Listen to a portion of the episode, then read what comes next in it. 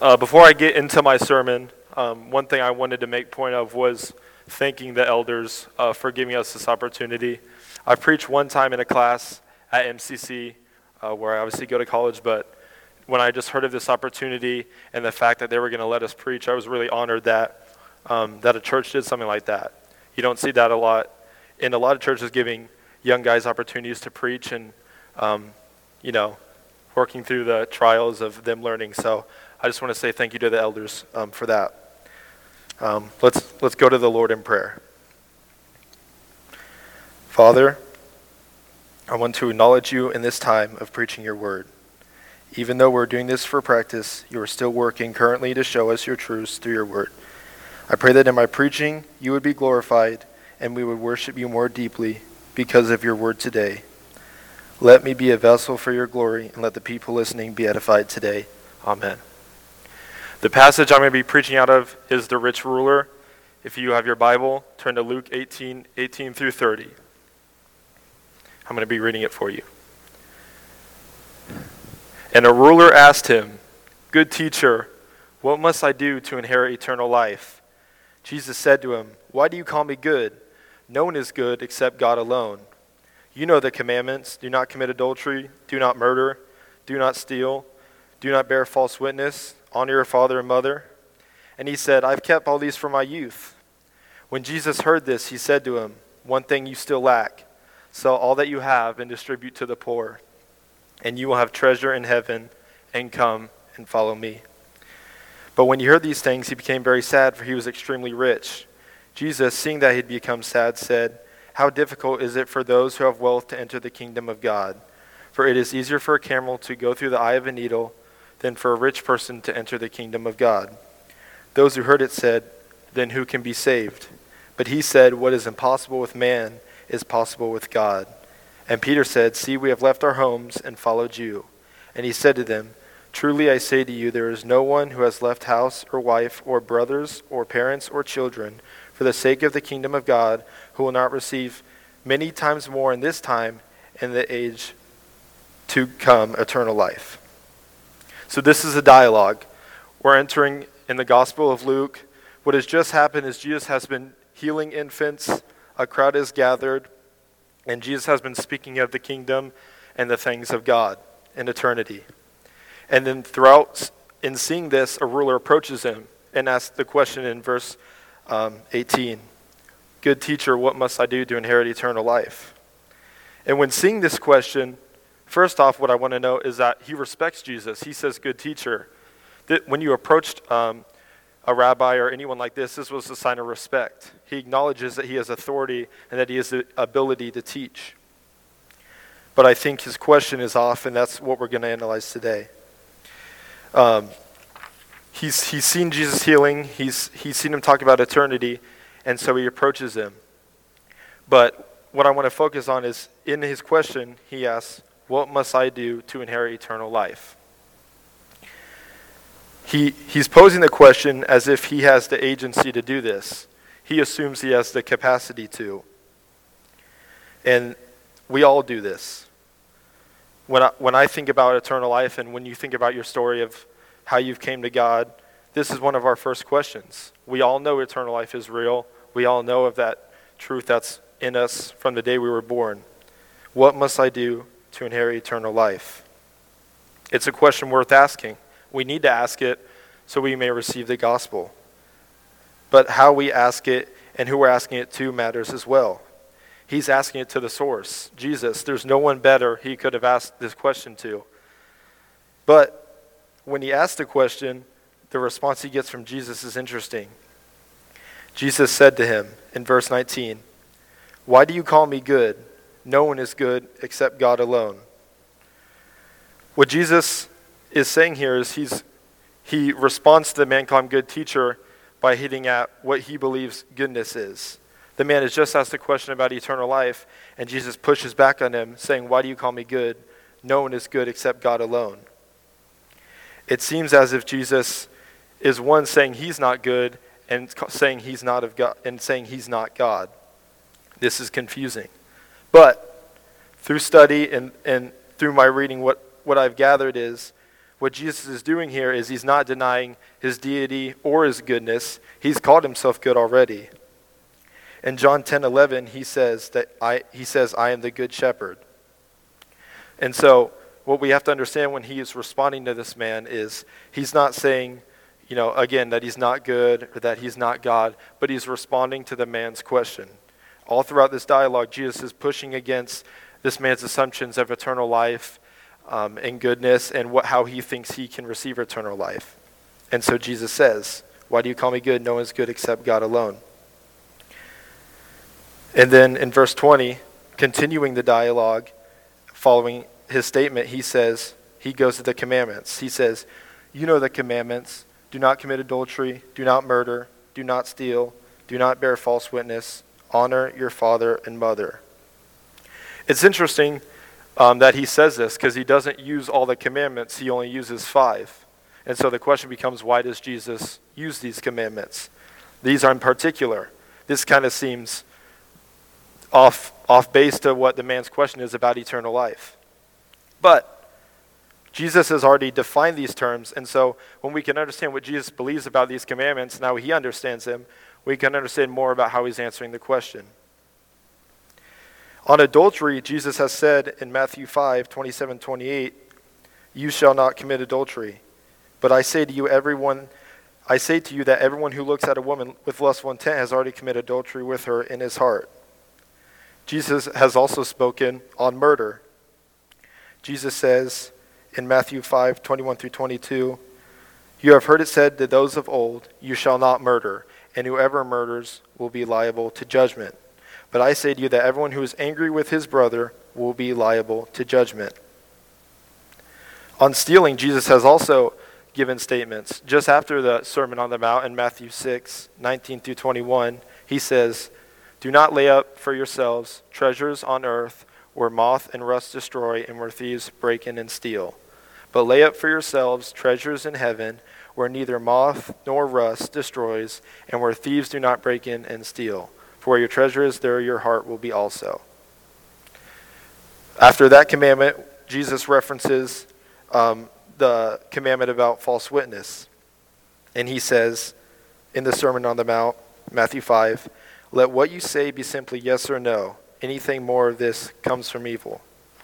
And finally, he references the commandment on honoring your father and mother.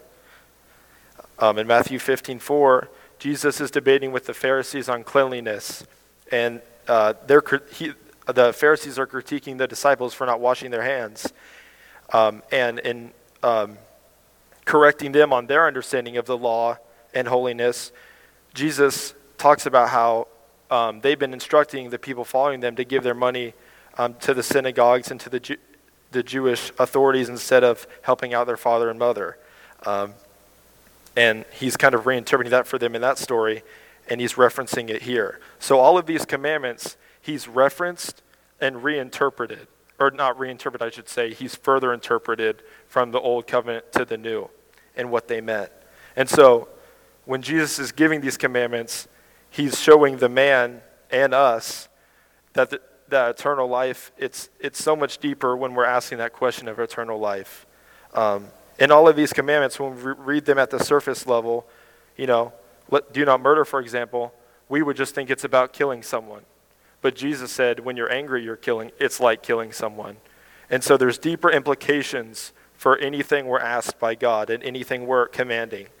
And when the ruler is asking this question, he's really asking um, to follow something. But Jesus is showing him, as through his teaching, that he, he doesn't really know what he's asking because it's, it's a huge thing to enter eternal life and to follow God.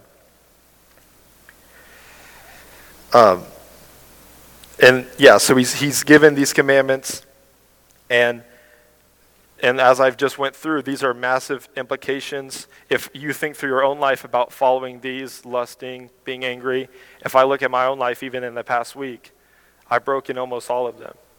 But unlike me, the ruler says, I have kept all these from my youth. Right right in response to Jesus. So if you can imagine this scene, the Holy Son of God, he's talking to this ruler. Um, and, and in other passages, he's, he's called the rich young ruler. Um, in this one, he's not. But if you can imagine him as a young man saying to Jesus, I've obeyed all of these, he's confident in it. He, th- he, he can stand firm in it, he thinks. And I, th- I think a lot of times we can all do that. But what you need to see is that he hasn't even, hasn't even penetrated his heart what Jesus has just said. When the man says, talks about eternal life and his response, and Jesus gives him these commandments and he's interpreted them as really heart issues, and the man says, I followed them, he's still not getting the point. And you can see that in verse 22. When Jesus heard this, he said to him, One thing you still lack sell all that you have and distribute to the poor, and you will have treasure in heaven. Come and come, follow me. And so, in response to the man saying he committed all those things, Jesus is giving him another command because it seems like he didn't get it the first time. He wants to get at the heart of the matter, an idol, you could say. That this man has maybe obeyed the commandments as they were interpreted to him, but he hasn't truly obeyed God with all his heart and sought the eternal life Jesus has. And, it, and in calling them to this, it seems like Jesus is kind of going away from the commandments because he, he talks about these five, but then he asks them to sell his money, and you're wondering why that is. And he asks them to distribute to the poor. But you can see why he asks this in verse 23. But when the, he heard these things, this is the young ruler, he became very sad, for he was extremely rich. And so you can see that the man in coming to Jesus and in asking the question and wanting a response. Any teacher, when you ask a question, would give a response. But when he gives a response, the man didn't really, he didn't really want to obey. And that's why he was sad, because he knew he couldn't give it up. And Luke tells us that there, he was extremely rich. So his, his disobedience of not following the commands is tied to his wealth. And that's in many cases. And then following, when Jesus observes this, as he does in many parables, he, he gives a lesson. Verses 24 and 25. Jesus, seeing that he becomes sad, said, How difficult is it for those who have wealth to enter the kingdom of God? For it is easier for a camel to go through the eye of a needle than for a rich person to enter the kingdom of God. And so, he's, we've observed what this man has done. He's asked Jesus how he can inherit eternal life. Jesus has pointed to commandments which really show the heart of the matter and that a devotion to God is deeper than just following rules, but that, yes, but that we can also acknowledge that from your heart you will obey, and that's why Jesus calls him to sell his money or give up all his money and give it to the poor and everything he has. And then Jesus makes a point that when you're wealthy, and I'd say this is more expanded not just to money, any possessions, that is very challenging to seek after God. We can see we have a um, a case study right here with the rich young ruler, but you can think of examples in your own lives of people who are wealthy and have used it to make it an idol and they worship that over God. Or in their money they've sought after God, but they can't give up their possessions of their heart, so they can't enter that eternal life.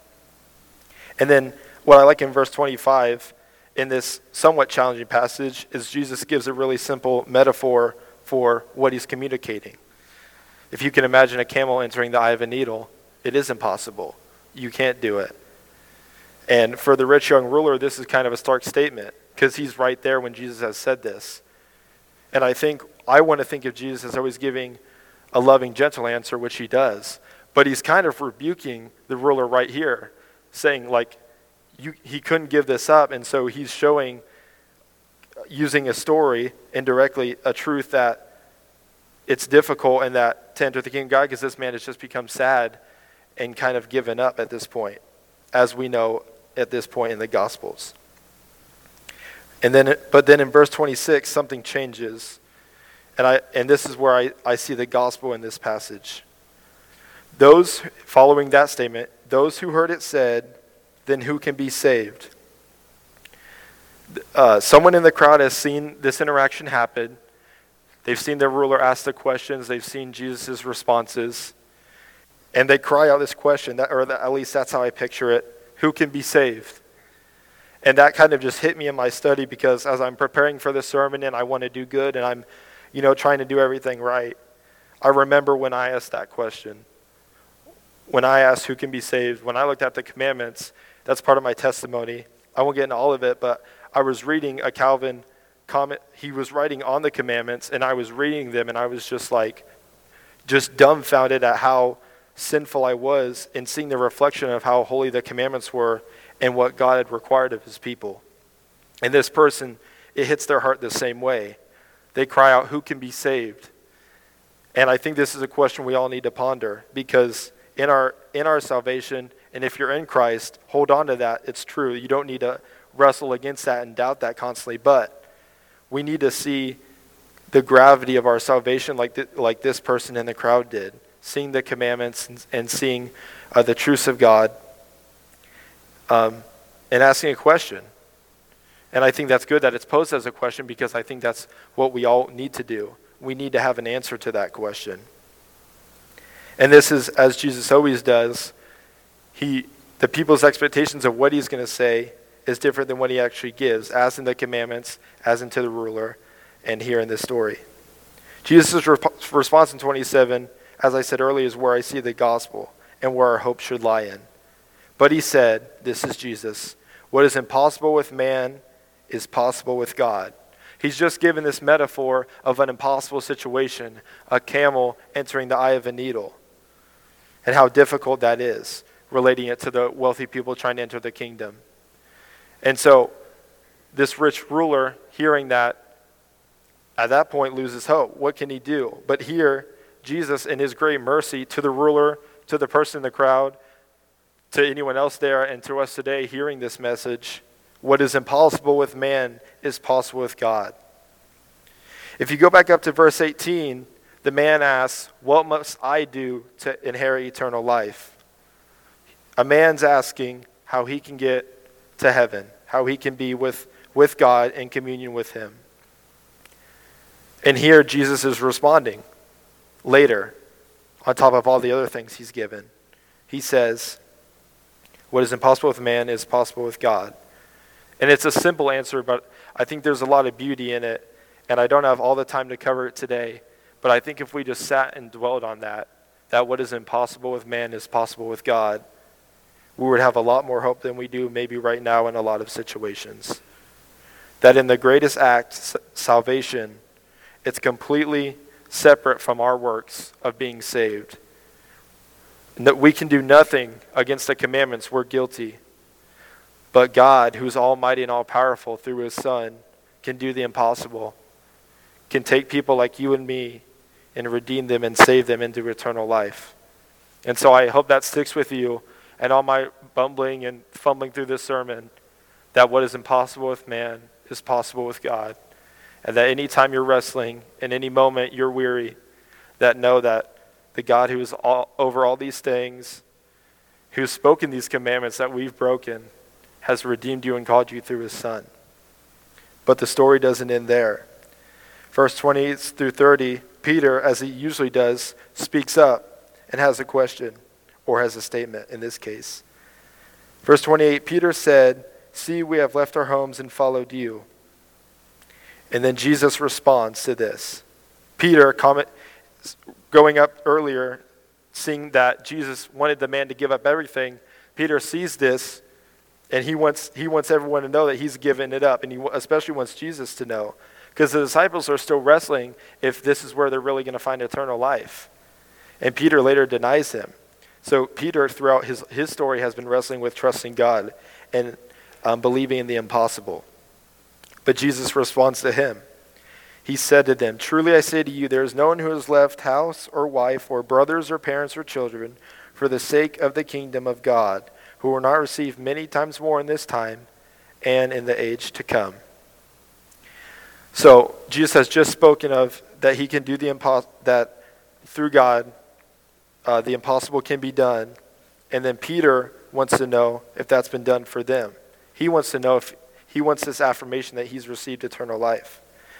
And then Jesus gives another promise that anyone who has done this has received eternal life. And in this time in, and in the age to come. And it, it's somewhat vague on what all these blessings are, obviously eternal life in the age to come, but there's something to be said about what's given in this time. And to be honest, that could be many things.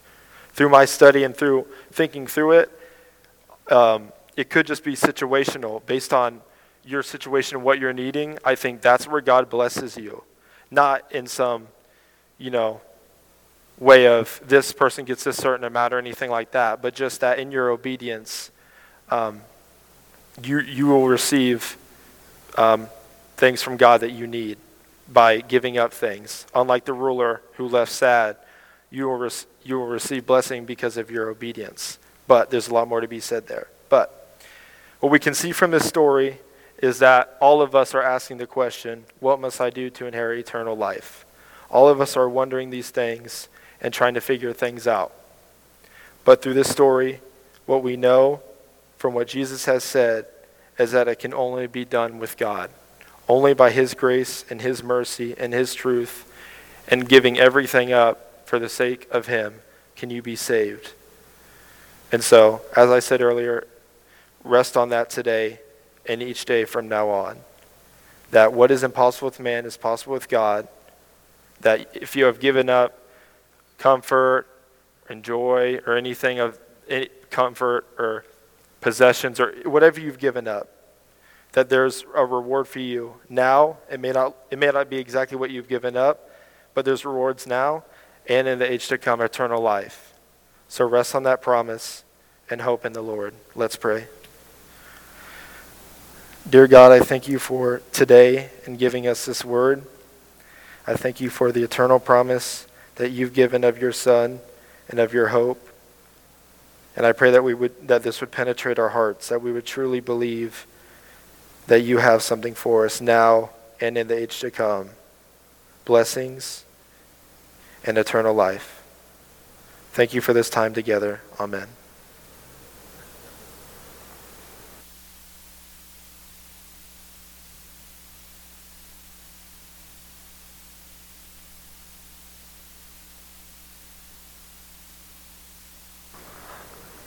Well, for those of you that don't know me, my name is Brad Irvin. Um, as you said, I just had a new baby this week, um, and I really appreciate you all coming out tonight. Um, it's invaluable being able to get this experience. Um, I drove all the way from Salina for it, so um, I'm excited uh, to uh, bring God's word to you tonight, and um, I hope it, it is a useful and enjoyable night for you. So, I will be preaching on Luke uh, 13, 6 through 9, which is the parable of the fig tree. Then Jesus told a story. A man had a fig tree, he said. It was growing in his vineyard. When he went to look for the fruit on it, he didn't find any. So he went to the man who took care of the vineyard. He said, For three years now, I've been coming to look for fruit on this fig tree, but I haven't found any. Cut it down. Why should, we use it, why should it use up the soil? Sir, the man replied, leave it alone for one more year. I'll dig around it and feed it. If it bears fruit next year, fine. If not, then cut it down. Join me in prayer. Dear Heavenly Father, Lord Jesus, we thank you for this good night um, with these good people in this good church, Lord. Um, what a blessing to be here amongst uh, fellow believers, uh, diving into your word and hopefully uh, sharpening um, future workers for your kingdom, God. Um, we pray that um, the words will be useful and that they will be yours, Lord. Uh, may all that is of us fall away and all that is of you come to the forefront. Um, we pray that all that we do might be for your glory. In Jesus' name we pray. Amen. Everybody you love is going to die. Everything you know, your entire world, it's about to be destroyed. We're supposed to start a sermon with an attention grabber, and I thought that would be a good one. Got your attention now, don't I? I have to admit, I didn't come up with that on myself. I borrowed it from the greatest preacher who's ever lived, the Lord Jesus himself. Tonight, we are talking about the parable of the fig tree, found in Luke 13, 6 through 9. This is found in a chapter that in my Bible starts off with the heading, repent or perish, just to set the mood.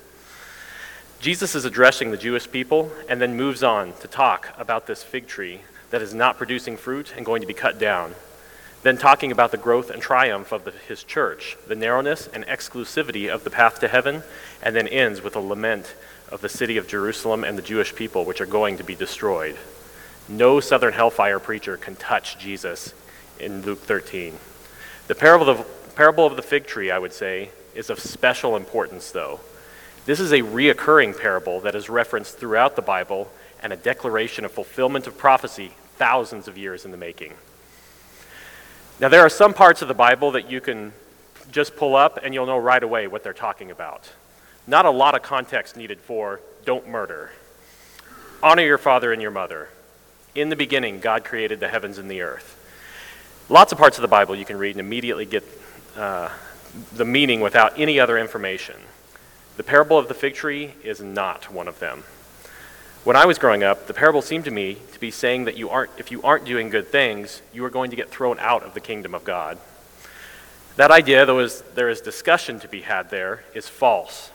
Rest assured, brothers and sisters, that your partaking in the kingdom of God, praise the Lord, does not rely on your ability to do good things, but relies solely on the grace of our Lord Jesus Christ. Should you continue to sin so that grace may abound? By no means, as Paul would say. But your good works, as children of the Most High, are a reaction and consequence of your salvation rather than the means to it. Repent and believe the gospel, cry out and claim the precious blood of Jesus as your covering, and there is nothing that will ever be able to separate you from the kingdom of God. Well, if the parable of the fig tree isn't saying you personally have to do good things or Jesus kicks you out, what is it saying? In a nutshell, it is the very last warning before the final destruction of the Old Covenant and the judgment on a covenant breaking people. To really understand, we're going to need to delve a little deeper, though. You're going to need to understand the covenants of God and how they relate to the covenant people. To really get to what Jesus is saying here, we have to go all the way back. We're going to start at the very beginning not with Moses, not even with Abraham. We're going to go back all the way to the fall. The image bearers of God uh, have now, now broken the, uh, the first covenant, the covenant of works, and they deserve death. Do not eat of this fruit, or you will surely die. And death that comes from this fruit is so much more than physical death. It is a spiritual death, them and their offspring being completely cut off from the presence of God. Curses are being handed out at this point. Curses are handed out to the serpent, the man, and the woman. The serpent will now crawl on his belly and eat of the dust of the ground.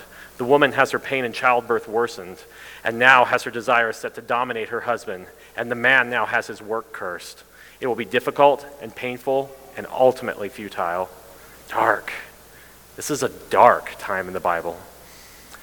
But in that darkness, a single, small seed, a seed of light, a mustard seed, if you will, in the middle of these dark curses being handed out to the serpent, a man, a woman, uh, in the middle of these uh, curses being handed out to the serpent, a promise.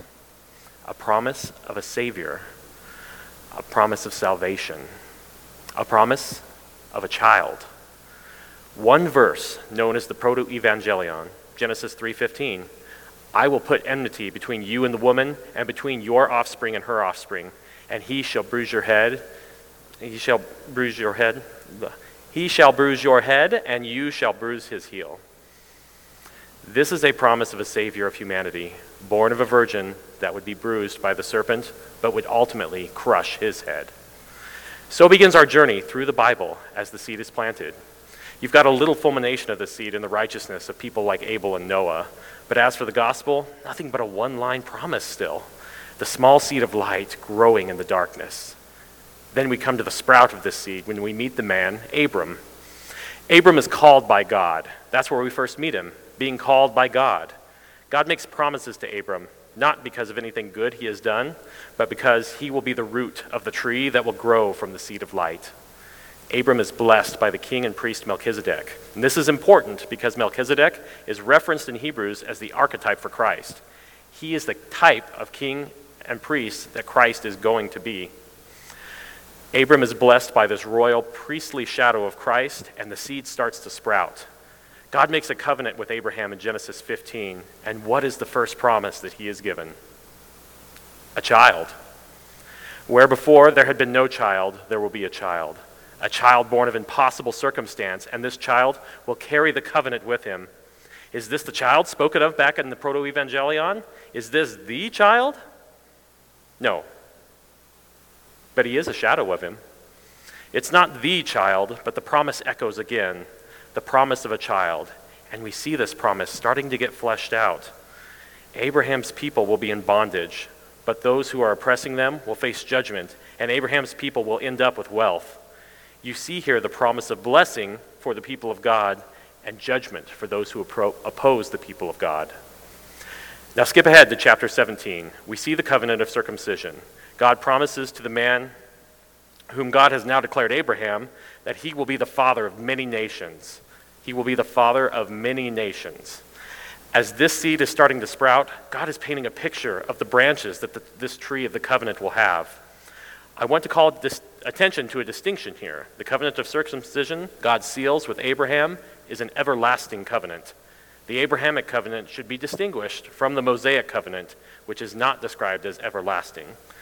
The promises of making Abraham the father of many nations, a child is promised to Abraham. A child of promise.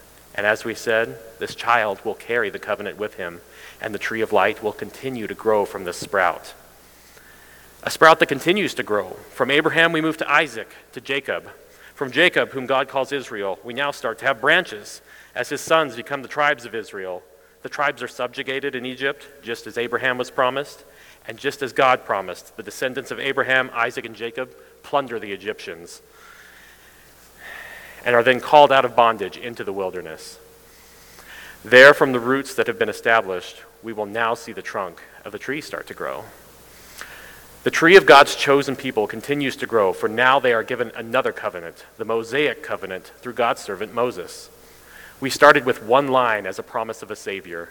That promise grows through the covenants before it, and just as a billboard that is blurry from far away gets easier to read the closer you get, so the picture of Christ and his work, painted by God's covenants, become clearer the closer we get to him. The Mosaic covenant boasts several books of laws for a total of 613 laws. If you think these laws have nothing to do with you, friends, you are sorely, sorely mistaken. The Mosaic covenant reveals God's heart and mind in a way that was not previously present. We have the justice of God, his concern for the poor, the command to love your neighbor. All of these are found in Exodus, Leviticus, and Deuteronomy. But most of all, our tree. The tree that has been growing bursts with an explosion of growth in the Mosaic covenant, and it's dripping with the picture of the child from the seed. It's in the Mosaic covenant we see the lamb being slain by the priest to atone for the sins of the people. You see that the blessing promised to Abraham will come to pass, and the Mosaic covenant addresses how this nation should act as the people of God. We have gone from a one line promise to a covenant with one man to now a covenant with a nation with 613 new rings on this trunk. And do you have foreshadowing. Oh, do you have foreshadowing? God set down the rules of how to clean a house with rot and impurity in Leviticus 14. Important foreshadowing for later, so remember that. He lays down the importance of blood and how it must be shed for an atonement. He describes the blessings of following this covenant and the curses of breaking it. There's a year's worth of sermons to go into on the Mosaic covenant, or the Old Covenant, as we would call it now. It's deep, and it tells you more about the heart of God and you, as a member of a New Covenant church, should absolutely be familiar with it. I almost can't over exaggerate the difference and the depth you will get from God's Word with being familiar with the Old Covenant.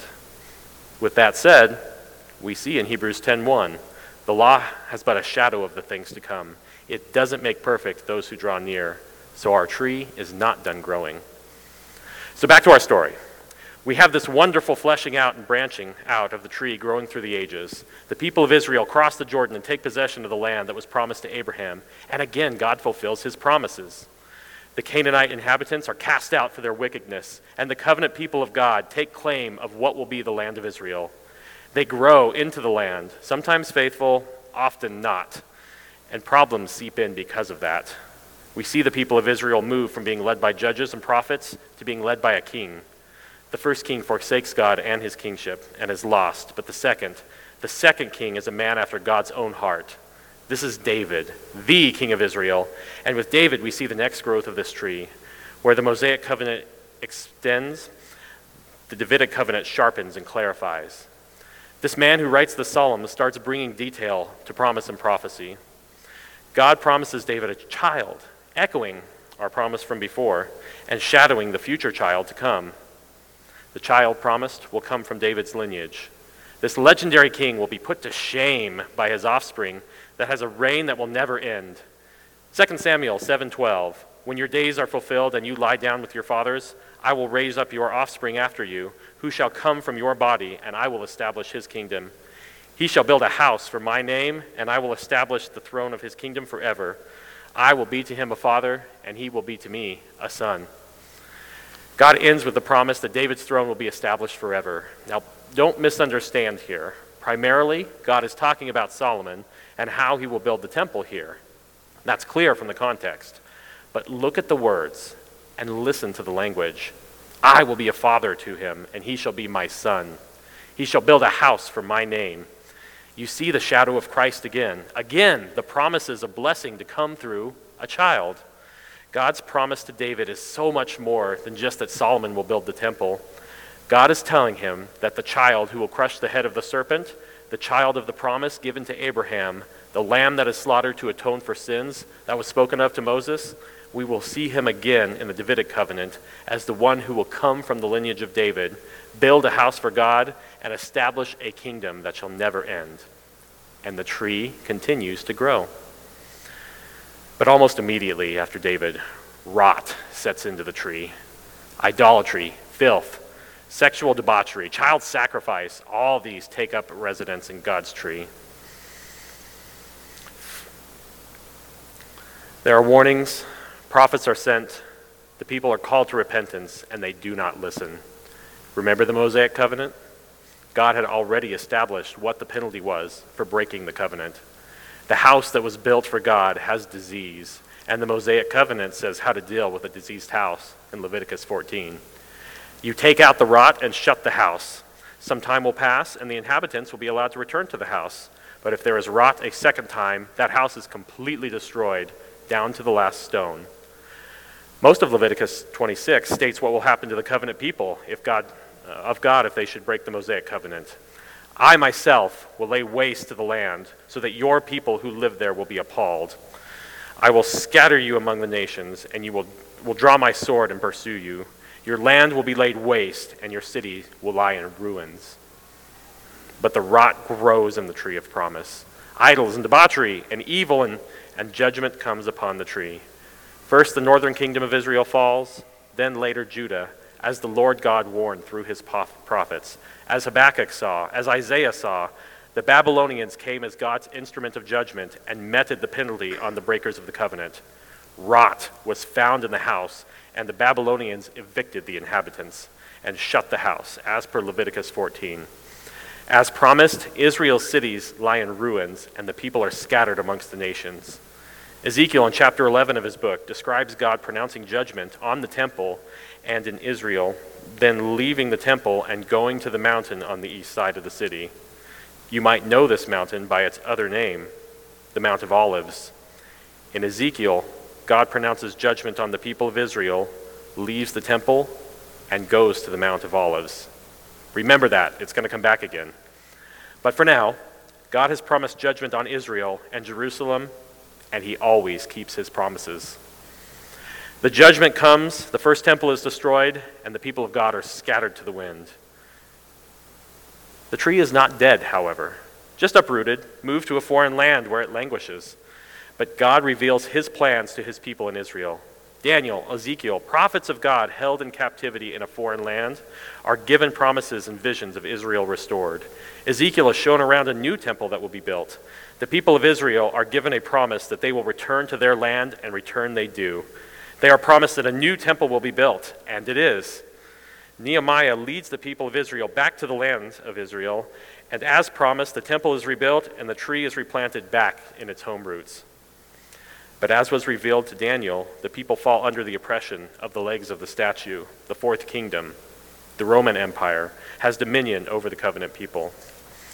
They chafe under the Roman yoke, and they long for God to fulfill the greatest promise of all the child. The child who Isaiah saw would carry the government on his shoulders. The child of David, who would build the house of God and sit on the throne of David, and whose kingdom would never end. The child promised to Abraham, who would make him a father of many nations. The child who would crush the head of the serpent. The Son. The promise that started as a tiny seed a couple of lines about a child that kills a snake that has now expanded and grown. It's been clarified with promises and prophets so that the covenant people of God know that the child will come at any time, so that the tree groans under oppression and waits and listens. Listens for the voice that will tell them their Messiah, the son of David, the offspring of Abraham, the offspring of Eve, the son of God has come. They listen and they wait and they hear a voice. The voice of one crying out in the wilderness Prepare the way for the Lord.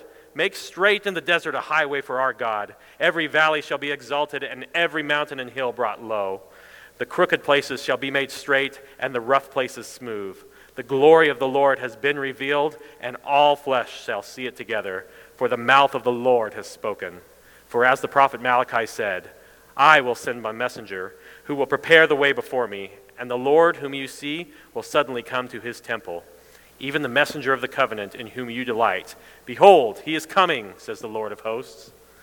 Yes, John the Baptist, the voice in the wilderness, heralds the coming of the child, foretold from the beginning, the Messiah, the Redeemer, and the Savior. As promised, the child is born of a virgin in the city of David, of David's lineage. He grows in wisdom, is consecrated in his priesthood by the messenger himself, and starts in his ministry in earnest. The Jews crossed seas and cut holes in roofs to see this living, incarnate fulfillment of prophecy. Emmanuel, God with us. And what message does he bring? Well, now we finally come to our parable. Luke 13, 6 through 9. Then he told this parable A man had a fig tree growing in his vineyard, and he went to look for fruit on it, but did not find any. So he said to a man who took care of the vineyard, For three years now I've been coming to look for fruit on this tree and haven't found any. Cut it down. Why should it use up soil? Sir, the man replied, leave it alone for one more year, and I'll dig around it and fertilize it. If it bears fruit next year, fine. If not, then cut it down. This is not the only time Jesus speaks of the fig tree. In Mark 11, Jesus finds a fig tree when he is hungry that is offering him leaves, no fruit, and he curses it and it withers. Sandwiched right in the middle of this story of Jesus finding this fig tree uh, is the story of when Jesus visits the temple and drives out the money changers, declaring the temple corrupted. It is not a coincidence that this is coupled in with the cursed fig tree that bears no fruit. The Jews know what Jesus was saying in this parable. They recognize themselves as the tree. The Jews know the law and the prophets, the Old Testament as we know it, and they recognize the judgment language. He is threatening the covenant people of God. Repent, you are not bearing fruit, and if you don't, you will be cast into the fire. That is why the chief priests and the teachers of the law look to kill him after they hear this. Jesus threatened them with the judgments of Babylon. Did you ever think about Jesus' entry into Jerusalem? It was a big day. He'd had a long journey. It was supper time, which is why he was going to eat. He had to be hungry, much like he was when he encountered the fig tree. As the child of promise, the Son, he rode into Jerusalem, the seat of power of the covenant people, the tree from our parable. Was he offered food after his long journey? Any type of refreshment? No, he was offered leaves. On his triumphal entry, the fig tree of the covenant people offered him nothing but leaves in the literal sense and the spiritual sense. What comes of this? There is one more place a fig tree is referenced Matthew 24, 32 to 35. From the fig tree, learn its lesson. As soon as its branches become tender and put out its leaves, you know that the summer is near. So also, when you see all these things, you know that he is near, at the very gates. Truly I say to you, this generation will not pass away until all these things take place. Heaven and earth will pass away, but my words will not pass away. This reference to the fig tree comes again at the end of the terrible judgments and condemnations. Every reference to the fig tree is coupled with judgment language. In this instance, first against the Pharisees in Matthew 23, then against the temple, the house with the rot, then against the fig tree itself that is only putting out leaves. Jesus pronounces judgment on Israel and the temple, departs from Jerusalem, and goes to the Mount of Olives, just as he did back in Ezekiel 11, to show the coming destruction of Babylon. Jesus comes back and finds rot in the temple the second time, and the law demands that it be torn down completely and never rebuilt. And he promises to fulfill that law in Matthew 24 2. Jesus promises judgment and destruction, withering of the tree that is only offering him leaves, and its house that has rot for a second time to be torn down so that not one stone is left on another. He says it will come within a generation, 40 years by Jewish reckoning. That judgment was given roughly in the year 33 AD. If you go 40 years into the future, what do you find on Mount Zion? You find destruction and devastation. You find no Pharisees, no temple, and a demolished Jerusalem because of, in the year 70 AD, the Roman army brought this prophesied judgment upon the house of God, much as the Babylonians did the first time. The fig tree and the tree of the covenant people withered and were destroyed. Or was it? Are we left with no hope? Was the seed of light from the beginning fruitless? Did God default on his promise to Abraham and David? By no means. There are two main people groups the Bible talks about the Jews and the Gentiles, and God has promises for both of them after the destruction. First to the Jews, Paul in Romans 11, quoting the prophet Isaiah I ask then, has God rejected his people? By no means, for I myself am an Israelite, a descendant of Abraham, a member of the tribe of Benjamin. God has not rejected his people, whom he foreknew. Do you not know what the scripture says of Elijah, how he appeals to God against Israel? Lord, they have killed your prophets, they have demolished your altars, and I alone am left, and they seek my life. But what is God's reply to him? I have kept my, for myself 7,000 men who have not bowed the knee to Baal. So too, at the present time, there is a remnant chosen by grace. So you see, as was from the beginning, God is gracious, as he has always been a remnant is kept. The tree of the covenant people is not completely snuffed out. Though it was gutted, a great amount of rot was hacked off, but it's the same tree, and the gutting of that tree made way for something else. The second of the two groups, the Gentiles. For Gentiles, the word of our Lord in Luke chapter 14, just a short ways down from our parable of the fig tree being judged. But he said to him, A man once gave a great banquet and invited many. And at the time for the banquet, he sent out his servant to say to those who had been invited, Come, for everything is now ready. But they all alike began to make excuses. The first said to him, I have bought a field, and I must go out and see to it. Please have me excused. And another said, I have bought five yoke of oxen, and I go to examine them. Please have me excused. And another said, I have married a wife, and therefore I cannot come. So the servant came and reported these things to his master. Then the master of the house became angry and said to his servant, Go out quickly to the streets and lanes of the city, and bring in the poor and the crippled and the blind and the lame. And the servant said, Sir, what you have commanded has been done, and still there is room. And the master said to the servant, Go out to the highways and the hedges and compel people to come in, that my house may be filled. For I tell you, none of those men who were invited shall taste my banquet. You and I, friends, we are those highwaymen and beggars. The Gentiles have been invited to the banquet. So you see, those two parts tell us one thing the tree of promise that sprung from the seed of promise way back in Genesis 3, it did not die. It's still growing strong. Oh, it had an axe to it, taken to it in the first century, but God always keeps his remnant. And not only that, but as the prophets Isaiah and Zechariah saw, as the Apostle Paul describes, a wild olive branch, the Gentiles, was grafted into the tree of promise, the covenant people. And now the two are intermingled as one in a new tree with roots of the old tree, but better in every way than the old. Will we sit at a different table from our Jewish believers? Are they held in higher regard? Will we as Gentiles be relegated to servants in the eternal kingdom? By no means. Romans 10 12. For there is no distinction between Jew and Greek for the same Lord is Lord of all, bestowing his riches on all who call on him. God, in his grace, in his impossible mercy, has grafted the world, every tribe, tongue, and nation, into the covenant tree, and there is now neither Jew nor Greek, neither slave nor free. There is not male and female, for all are one in Jesus Christ. So, how does the story end? Are there promises of the everlasting covenant of Abraham and David fulfilled? Does God keep his promises? By yes means. After this I looked, And behold, a great multitude that no one could number, from every nation, from all tribes and peoples and languages, standing before the throne and before the Lamb, clothed in white robes, with palm branches in their hands, and crying out with a loud voice Salvation belongs to our God, who sits on the throne, and to the Lamb, and all the angels were standing around the throne, and around the elders, and the four living creatures, and they fell on their faces and before the throne and worshiped God, saying, Amen blessing and glory and wisdom and thanksgiving and honor and power and might be to our God forever and ever. Amen. Revelation 7 9 through 12. The child has crushed the head of the serpent. The Lamb, the Son of David, sits on this throne forever.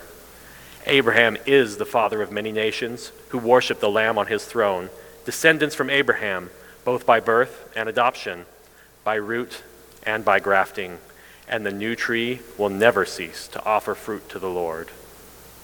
Father Abraham had many sons. Many sons had Father Abraham. I am one of them, and so are you. So let's all praise the Lord. Pray with me.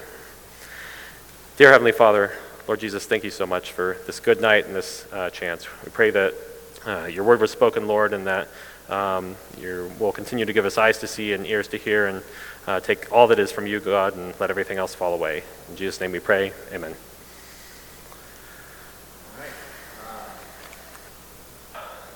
First off, thank you for the opportunity to come here and refine skills in public speaking and understanding of God's Word and potentially to uh, build up some more uh, ability to preach God's Word in the future.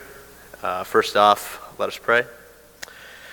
Lord, thank you for this day. Thank you for this opportunity. Thank you for all the people here. Thank you for this covenant community. Thank you for just all the blessings that you've, you've given us. I pray today for uh, accuracy with your word, and uh, I pray that I would be faithful to it.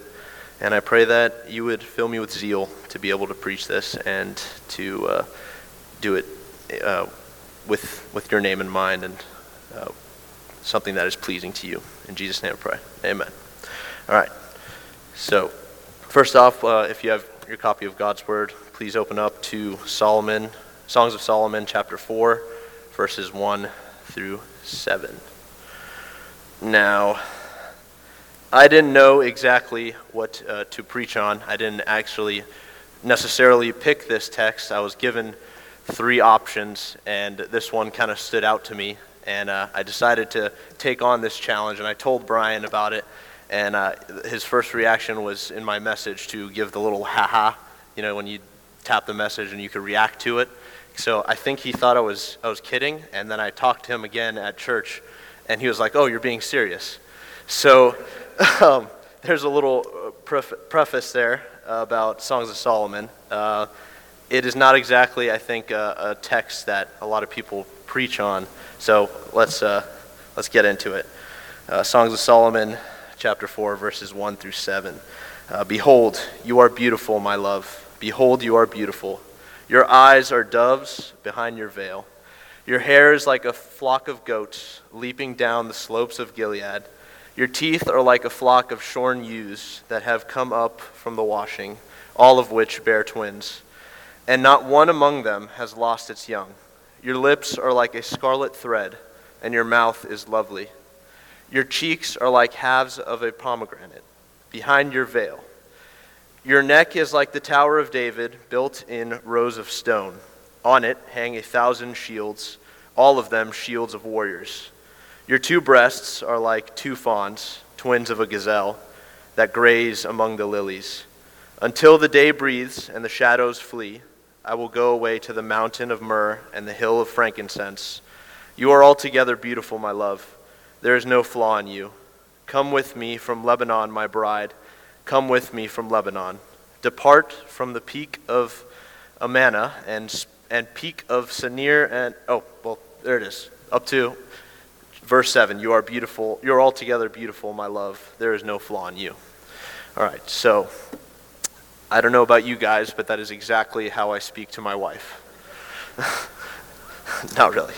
So, uh, this, I, I, had some hesitation in choosing this verse at first, but I do believe in 2 Timothy uh, chapter 3, verse 16, that all, all scripture is fit for teaching. And it was funny that you, you put that in there in the email as well, because uh, I had already planned on saying that. Uh, so I want to use this passage as a, a bit of a springboard to direct our focus on some of the things that Scripture teaches us about marriage and about sex. Uh, so, first off, context is king. Who's speaking here? It is Solomon. And uh, what is he talking about? Uh, rather than recording every specific detail of his relationship with uh, Shulamith, Solomon uses this ex- extravagant language, this extravagant poetic language, to express his overwhelming passion for her, uh, his bride to be. And he was probably writing this or talking about uh, near or on his wedding night with her.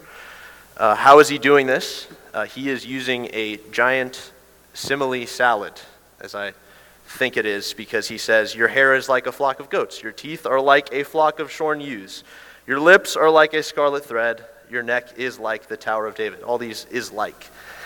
And he describes multiple natural wonders to express his love, which is pretty beautiful. I, I like that.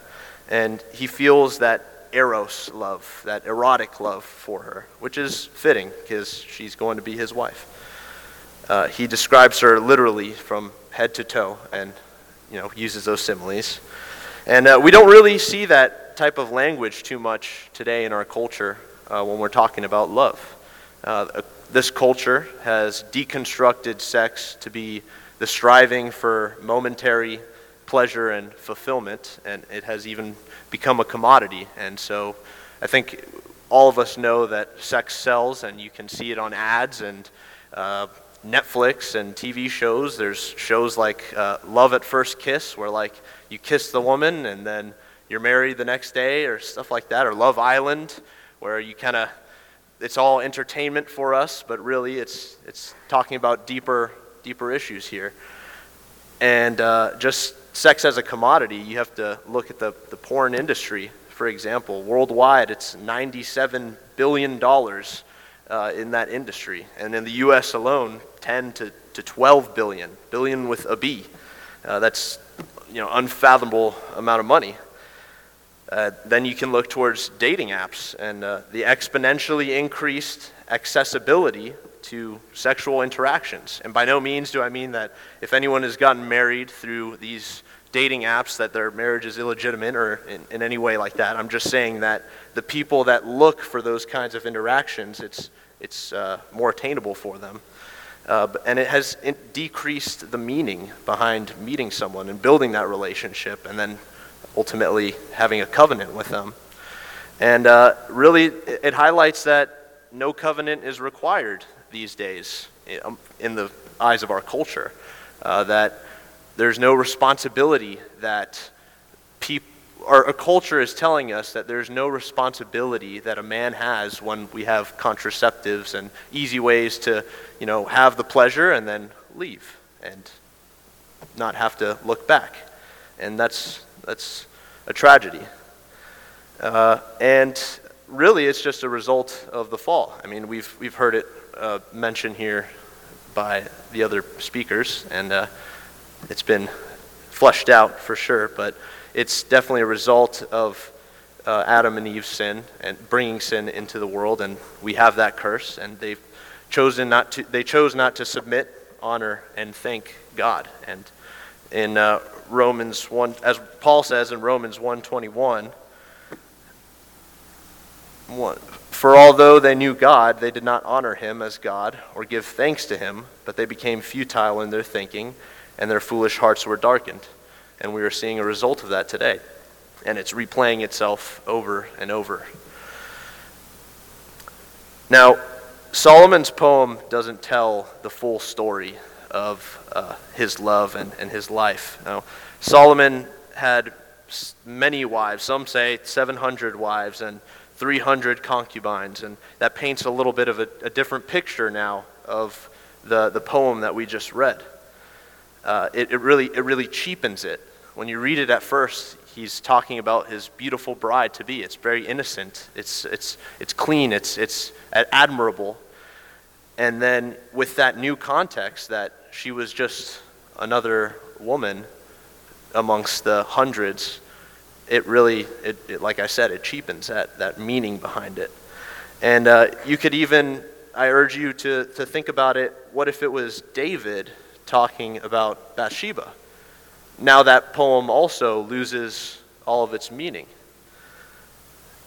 Now, these are two biblical men, wise men. David was after God's, God's own heart, a man after God's own heart, how he's described. And yet he has fall, fallen prey to sexual immorality and fallen to temptation.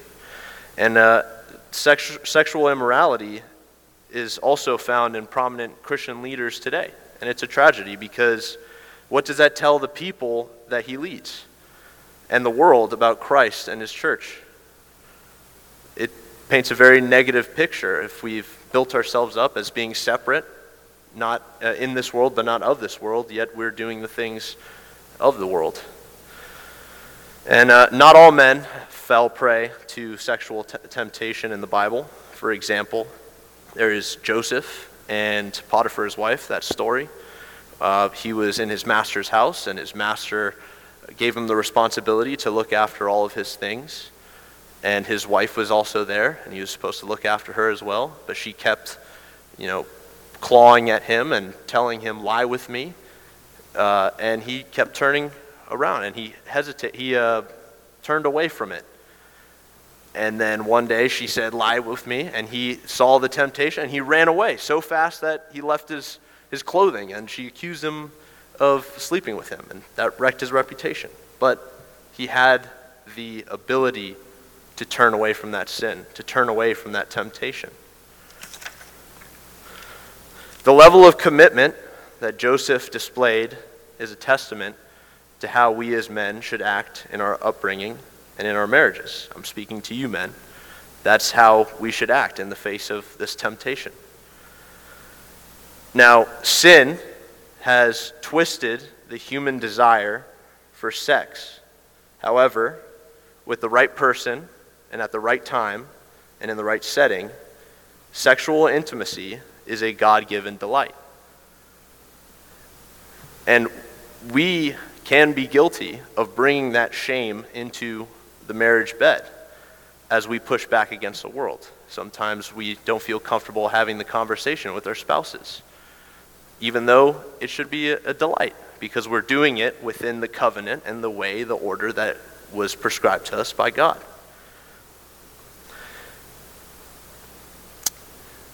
And marriage really has so much more meaning than just sexual intimacy.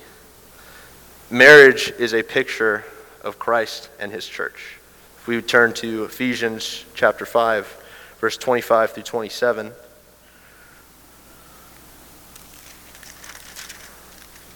Husbands, love your wives as Christ loved the church and gave himself up for her that he might sanctify her, having cleansed her by the washing of water with word, so that he might present the church to himself in splendor, without spot or wrinkle or any such thing, that she might be holy and without blemish. Now, this reminds me of uh, going back to the porn thing.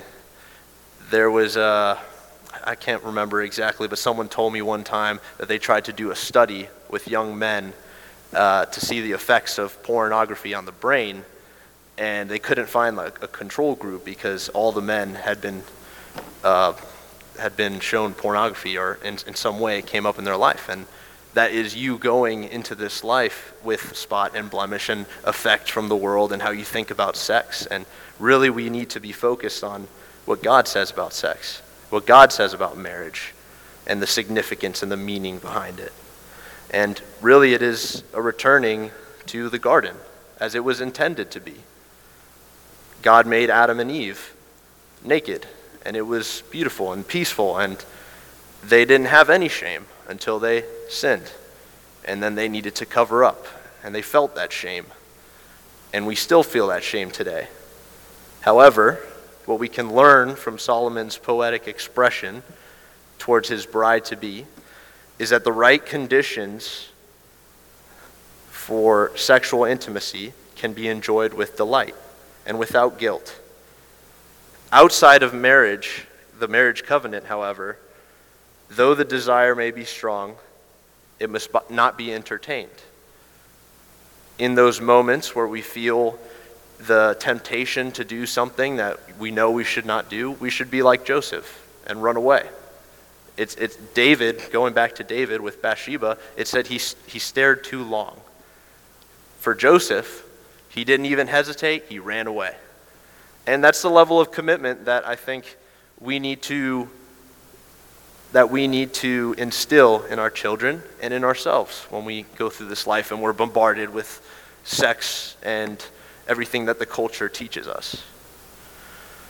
And I, I leave that with you today. So let us pray.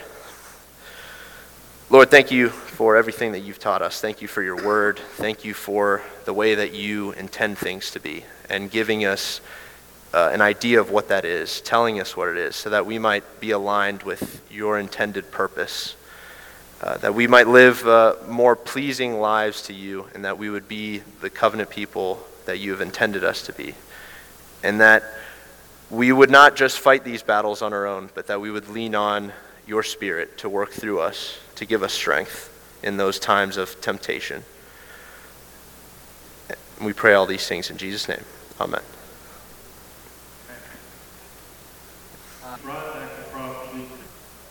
So before I begin, would you pray with me? Lord, I'm grateful for the opportunity to preach your word, to be a messenger uh, for the gospel and for the scripture you've given us, Lord. Um, may I be um, cast away of all anxiety or rushing thoughts, and may, uh, may all of us just be attentive to the word that you've brought to us today, Lord. Um, and all praise and glory and honor be to you. Amen. We all have expectations expectations for our careers, expectations for our life, expectations for relationships, and expectations about how things should be. And often we set these expectations based on our desires and our wants. What do I want to happen? And what do I think should the end result be? And that usually leads to these expectations being misled and misconstrued. This is not new. From the beginning, people have set their ideas and their thoughts and their own plans. The people of Israel had an expectation of a king who would come and redeem them. Uh, the word often used is Messiah, a Hebrew word that means the anointed one. Um, anointing was a process usually for kings or those set apart for a specific purpose. Um, kings would usually be anointed before their time um, and their reign. Um, prophets were also anointed. But specifically, there was one Messiah that would come, uh, preached and prophesied, that would have an everlasting kingdom, that would reign, that would conquer, and that would save their people. And that's where we come today the prophet Isaiah. So if you want to turn to Isaiah 53, that's where we'll be today. Isaiah has a lot to say about this Messiah, but also this idea of Messiah and this king. Uh, Isaiah prefers to use the term servant, an interesting idea conveyed. For a servant is lowly, and a servant is not highly established and does not have a high authority. And yet, this servant has this great power. And the setting we're in today is post exile. As we've heard earlier, the Babylon Empire has crushed the people of Israel, destroyed, dispersed these people. And so, at their lowest, what is God going to do for them? What can they hope and what can they believe that God is going to do for them? Well, he will send a Messiah. And let's read Isaiah 53 together. Who has believed what we have heard, and to whom has the arm of the Lord revealed? For he, he grew up before him like a young plant, and like a root out of dry ground.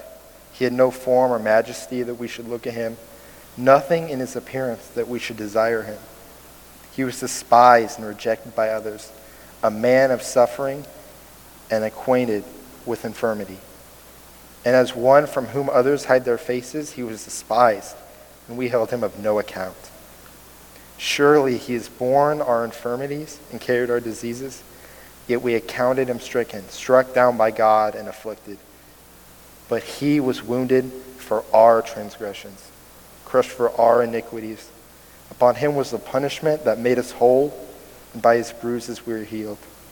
All we like sheep have gone astray, and we have all turned to our own way, and the Lord has laid on him the iniquity of us all. He was oppressed and he was afflicted, yet he did not open his mouth, like a lamb that is led to the slaughter, and like a sheep that is before its shearers is silent. So he did not open his mouth. By a perversion of justice he was taken away. Who could have imagined his future? For he was cut off from the land of the living, stricken for the transgression of my people. They made his grave with the wicked and his tomb with the rich, although he had done no violence but there was no deceit in his mouth. Yet it was the will of the Lord to crush him with affliction. When you make his life an offering for sin, he shall see his offspring and shall prolong his days. Through him the will of the Lord shall prosper. Out of his anguish he shall see, he shall find satisfaction through his knowledge. The righteous one, my servant, shall make many righteous, and he shall bear their iniquities. Therefore I will allot him a portion with the great, and he shall divide the spoil with the strong. Because he poured out himself to death and was numbered with the transgressors, yet he bore the sin of many and made intercession for the transgressors. That's a, that's a heavy passage we're dealing with. I want to start out to say that this king, this Messiah that we know now is Jesus, as the fulfillment of this promise. But we notice in the beginning there's this ordinary man that we're, we're, look, we're looking at. There was no form or majesty, as the text says. And this, this is highlighting that Jesus is a human man. Worked out through church history, and it's, it's been debated on, on what this means, but the Son of God came as a real human flesh man.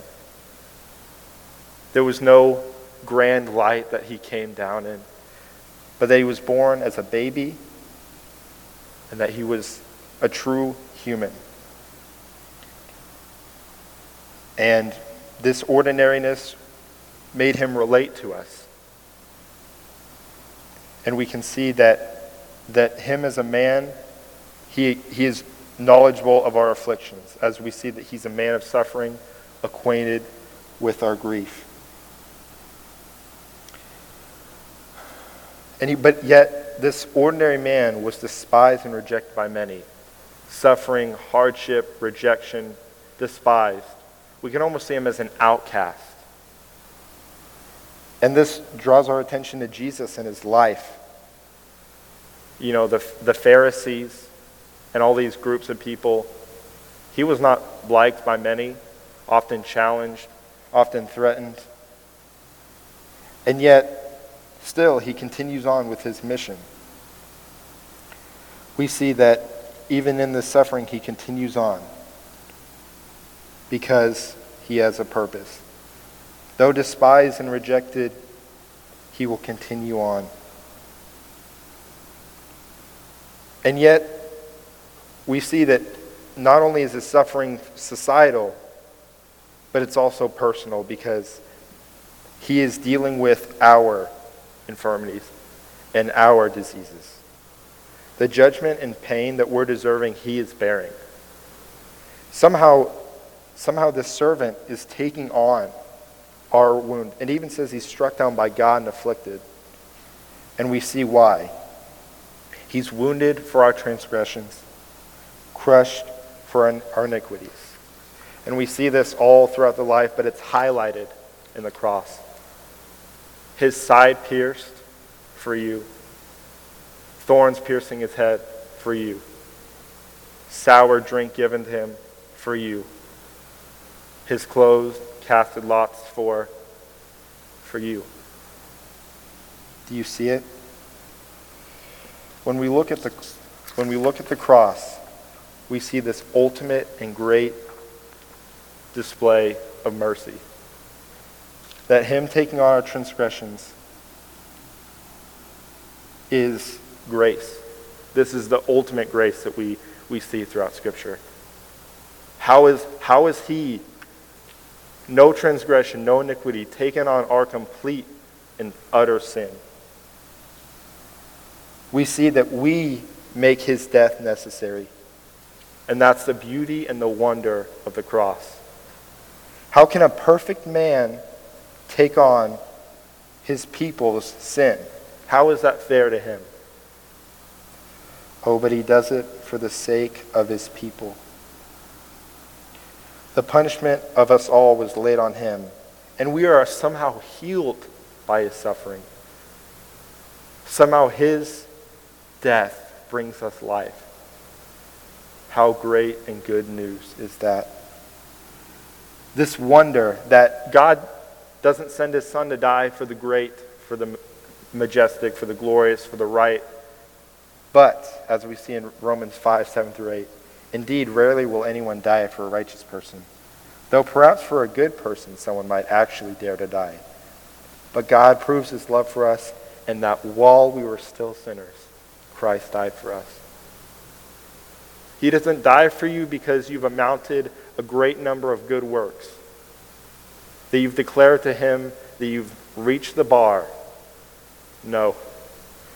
Though you were dead in sin, in the trespasses and sins in which you once lived, following the course of this world, following the ruler of the power of the air, you were made alive in Christ. So that by the riches of his mercy you might display that in the greatest sinner he might show mercy. The wonder of this, of this great work of the servant, that we might find that the prideful, the greedy, the abuser, the murderer, the sexually immoral, all find rest in the arms of the salvation brought through the Son. And we need to recognize that this sin is great and burdensome. This passage highlights an important truth for us to think about. The darkness and the gravity of sin is real. Sin corrupts, destroys. Between us and God, between us and another, between us and creation, every aspect of our lives is corrupted by this great sin. Sin darkens and destroys. Sin defiles. Sin demeans.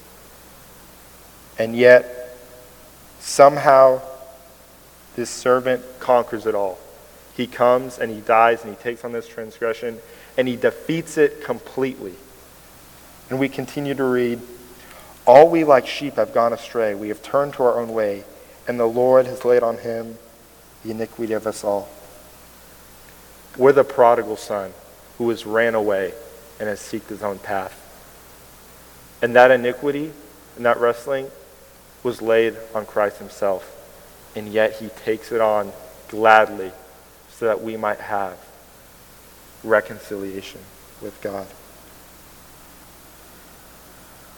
We have gone astray, but he has rescued us from the darkness that we lived in. The good shepherd has come, saving us from the wolf that seeks to kill, steal, and destroy.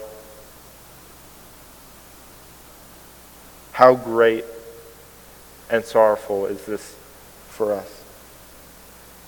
We have to recognize that Jesus on the cross was because of our iniquity. But we can also relish and celebrate that he did that for us. That in the darkness of the cross, there's a light of the resurrection. And this, this passage, somehow, before the time of Christ, is preaching the gospel to these people in exile. We can find the truth and our hope in this passage. That even in the injustice of the spotless Lamb, though he would suffer under evil, we would find our hope in him. And, we, and they thought it, that was the end. Our iniquity has, has been on the Son, and he dies and he's in this tomb. As we read in Isaiah, his grave was with the wicked and his tomb with the rich, although he had done no violence and there was no deceit in his mouth. He was laid with the wicked, treated as if he was a criminal. Under the punishment of crucifixion, he took it on. But don't hear that in sorrow. Hear that and rejoice and sing and glorify that the Lord would see you as not worthy uh, by anything you would do, but out of his mercy, he would save you and me by the great love with which he loved us. The death of Jesus was not the end for him, and it's not the end for us. That sin and death would not be the total end, but they might find eternity with the Savior. And this was the will of God to crush him with affliction, that when his life is made an offering for sin, he shall see his offspring and shall prolong his days. Some, somehow, in this, the mystery of our faith, the death of Christ brings an eternal life to all who trust in his name. We have to believe that and trust that. And we know it's true because this is not something we have to hope in or work for. The prophecy of Isaiah here we find fulfilled in Christ and completed in that moment. No longer do we wrestle and toil for our salvation. No longer do we have to strive and despair. But we know for sure, completely, that our Savior has done the work. We are inherit- inheritance of a glorious eternal life, that we might have a new heart mind through Christ, and by the work of the Spirit we might share in this great reward in this anguish that the servant suffers, he'll find satisfaction. And this is, this is maybe my favorite line from this passage. Hear this. The righteous one, my servant, shall make many righteous.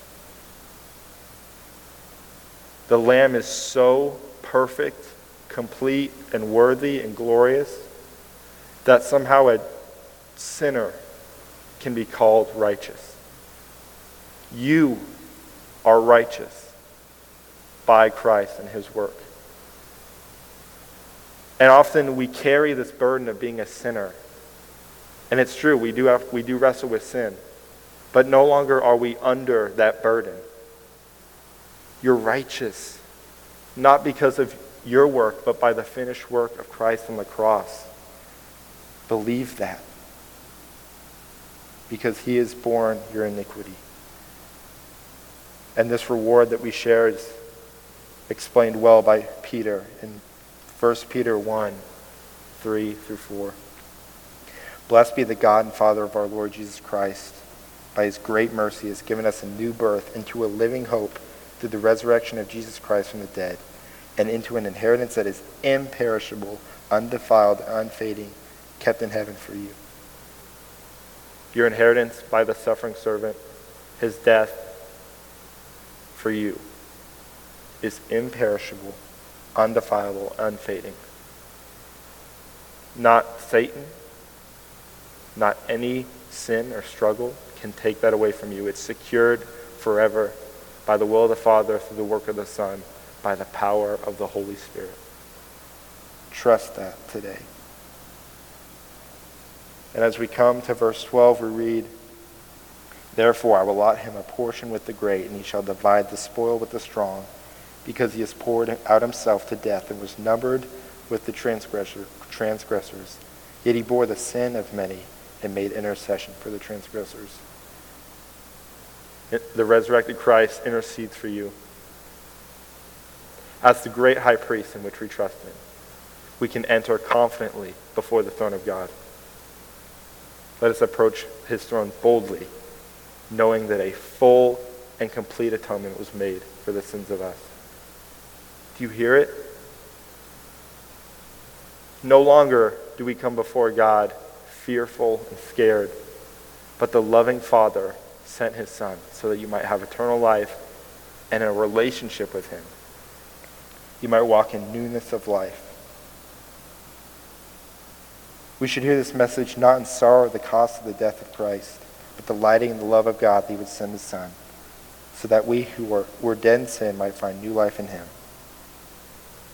And we see this suffering servant as we've worked through this passage. That this not only affects our salvation, but our new life. Your struggle with sin is not on you. The yoke of a fallen world is not on you because the servant suffered for you. Now you have power to overcome and fight sin. By the work of the Spirit in you, you can overcome sin. You are not no longer chained to this sin that you battle with. We can overcome sin by the power of Christ in us. We are new creations. For those who struggle with their salvation, am I really saved? Can, I, can a sinner like me really find salvation in Christ? The answer is yes. In faith, for those who trust in the work of the servant, we find a complete and assured salvation, not one that can be lost, not one that can be taken away, but one that is secure for us. I think something that to close with is from one of the one of the popular hymns that we sing here. How deep the Father's love for us. This is this is a, a line. Why should I gain from his reward? I cannot give an answer, but this I know with all my heart. His wounds have paid my ransom. Trust the message today. The servant suffered, was pierced, rejected for you, that you might walk in newness of life. Rest assured in the blood of Christ that has washed you, made you clean, and secured you for eternity with the Father, that you, that you might delight and enjoy him forever. Let's pray together.